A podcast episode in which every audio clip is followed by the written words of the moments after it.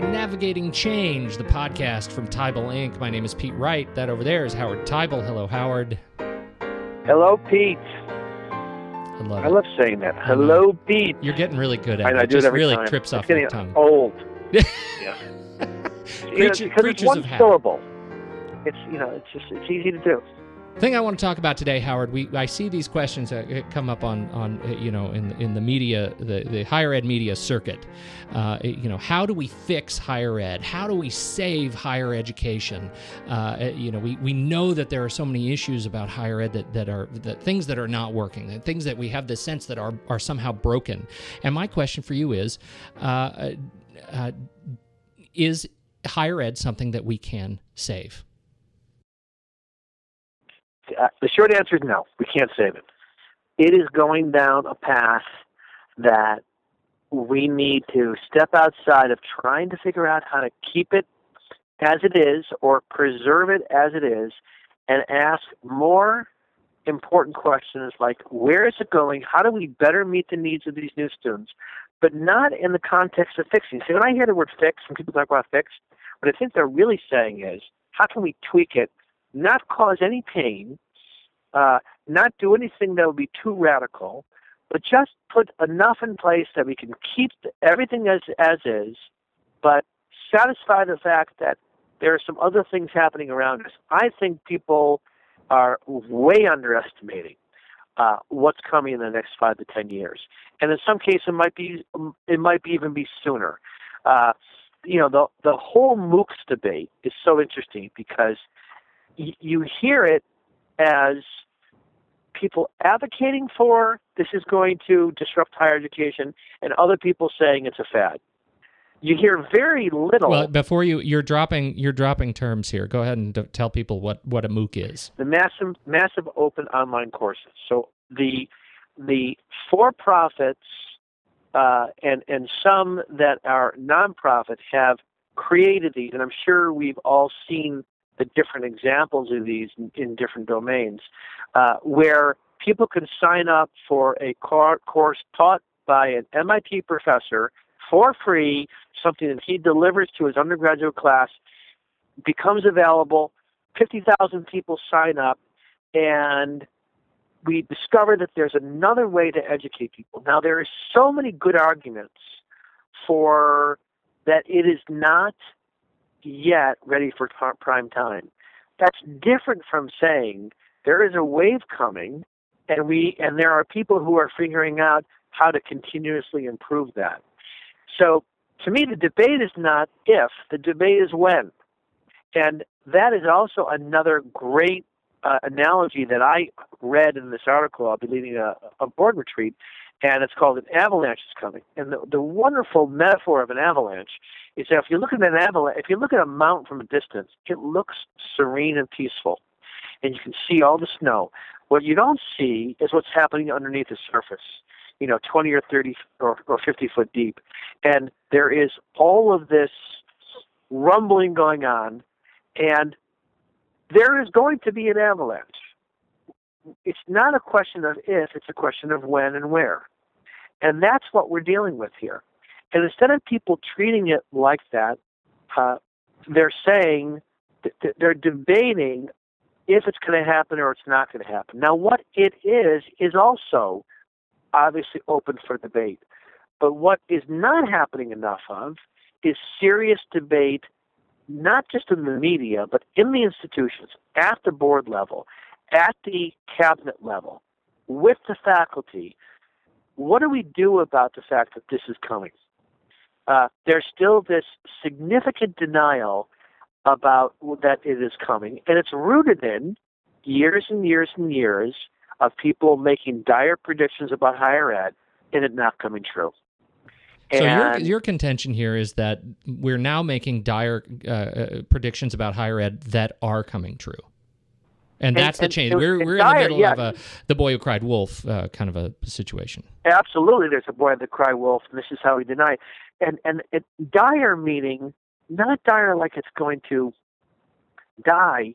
What's what's happening here is there are new delivery systems. There are new ways of thinking about uh, new ways of connecting with students. There are is a whole different set of demands that higher ed is still trying to figure out how to get around, which is how students want to learn. You know, it's fascinating. I've, I've been doing work in the K through 12 independent schools. They've been talking forever around flipping the classroom.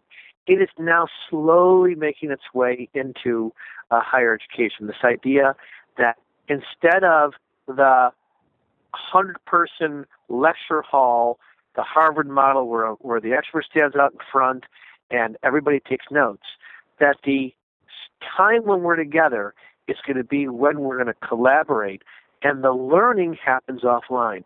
The, the, the, the technology is absolutely making that available. Now, there's things to work out, like how do you motivate an 18, 19 year old to, in their own dorm room, do the learning as opposed to being forced to sit through a lecture. But the truth is, more and more of these lectures are being taped anyways, and this is how students are getting them. So I don't know if you. I, I mean, is. Yeah, go ahead. I'm sorry. Go ahead. No, you, go, you, you go. know, I just I, I just feel like it's it's important to to add that so many of these discussions about whether or not we're going to to f- fix higher ed or save higher ed or fix the the learning model is rooted in our own experience of when we were last comfortable in the business, right? In the delivery of education, right? The the implication of saying we want to fix something or save it is we need to take something we perceive as broken and we want to take it back to a state when it was uh, something that was uh, by our own uh, definition, unbroken. And so when you when you mention a you know an 18 year or 19 year old who's sitting in a giant lecture hall. Uh, it's easy for me to think back to being an 18 or 19 year old sitting in a giant lecture hall, but that is not uh, I would say uh, the experience, as you say, of that lecture hall is not the same experience of today's 18 or 19 year old. And there are progressive faculty yeah. that are out doing things differently and, and not focused on this idea of trying to recreate some magic that there we had 20 to 30 years ago, but to celebrate what we have now. And, and that maybe fixing is not so much the word, but does higher ed need recreating? That's great. I don't know. I may be powerful conversation. No, that was excellent. A powerful conversation there is to have here uh, for for institutions internally, for leaders in these institutions are what traditions are are are worth preserving in terms of moving forward. See, I think we instead we what we do is we we, we feel threatened by tradition uh, being impinged upon. That somehow, if we give into this change. We're going to lose some of the core traditional models uh, of what higher, higher ed has offered. And I think that a, a, a more relevant, appropriate conversation is let's recognize tradition is important. What are those traditions we want to retain? And what are those things that are going to speak to our core audience of the future? Not just the audience of today, but the audience for five years from now because I'll tell you something, it's going to take multiple years for institutions to rework their academic curriculum and program to accommodate this future generation. And if they don't start working on it now, they're going to find themselves playing serious catch up when there's an emergency because they are they are losing ground on, for example, being able to demonstrate outcomes uh, from these kinds of programs, uh, or students hearing more uh, sort of publicly how certain institutions have reworked their curriculum and the engagement in that in, at that level, at that institution, is profoundly different than the traditional models of of the schools who are still sitting with the old model. Now, what's interesting is there are people that say there's some schools that don't need to care. There's some schools like you know, the prestige schools like Harvard and Yale and Princeton and Stanford, they don't have to care. I disagree. I, I think those schools are probably experimenting with this even more powerfully. All of this MOOCs stuff is being generated at the prestige level, and these schools understand that they're experimenting. They're not changing the model right now. What they're doing is they're seeing how to make it work. The rest of the schools are the middle tier, very high priced liberal arts schools they're in a position to say, all right, do we are do we find ourselves willing to experiment with this, not decide what we're going to do, but be part of the conversation sufficiently so that we don't find ourselves uh, not engaging the faculty. It starts, Pete, with there needs to be a, a willingness to engage and, and have this kind of conversation with the different stakeholders together in the room. And that's one of the things that I'm looking to do more and more of in finding ways of bringing faculty and administrators, trustees together. Uh, and matter I'm going to be leading a board retreat where that's going to happen, where it's actually going to involve faculty, administrators, and the board in a conversation about are we, is our mission and how we're thinking about our mission, do we need to step back and go, uh, in what way do we need to change? Uh, given the realities of the price sensitivity, our inability to raise tuition anymore, the high discount rates, there is there is very little room, and I, I don't I don't think there's anybody arguing at this point that we're going to go back to a point where we can go back to five to eight percent uh, tuition increases, and there are no other financial levers unless you get incredible philanthropy, you know, to save the day. Uh, so there is a there is a reality that's here right now, and I, I think that anybody sitting in, we're going to go back to the days where we can continue to subsidize programs that uh, are not being utilized, although they'd be a wonderful thing to offer here, or certain kinds of athletic programs that nobody's doing but maybe two board members uh, put in place 20 years ago, and now we have it, and we keep losing money.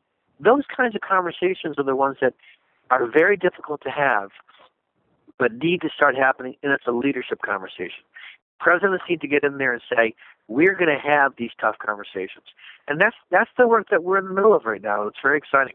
Oh, it's very powerful. Uh, just getting people to ask that question and realize that you know if, if you turn the tables, in some cases those conversations become easier. Conversations about you know uh, big endowments in sports and athletics and, and tenure versus pay for performance and uh, you know facilities and growth versus uh, on you know uh, online investment and you know MOOCs. Exactly. You know those questions become easier when you when you when you're not trying to repair something that is perceived as broken. Uh, but create That's something. Right. That's right. About where do we want to go? Yeah. Yeah. That's great, Pete. That's Love right. it. Great conversation, Howard. Thank you so much for your time, as always. Um, eh, we you can find us. Couldn't do it without you. You know that, Pete. No. You are the you are the question king.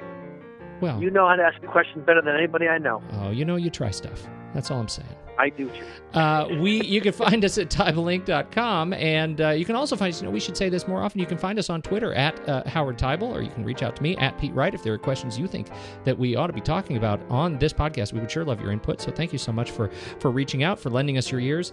Uh, subscribe to the show in itunes or stitcher smart radio and until next week we'll catch you on navigating Ca- change the podcast from tybelink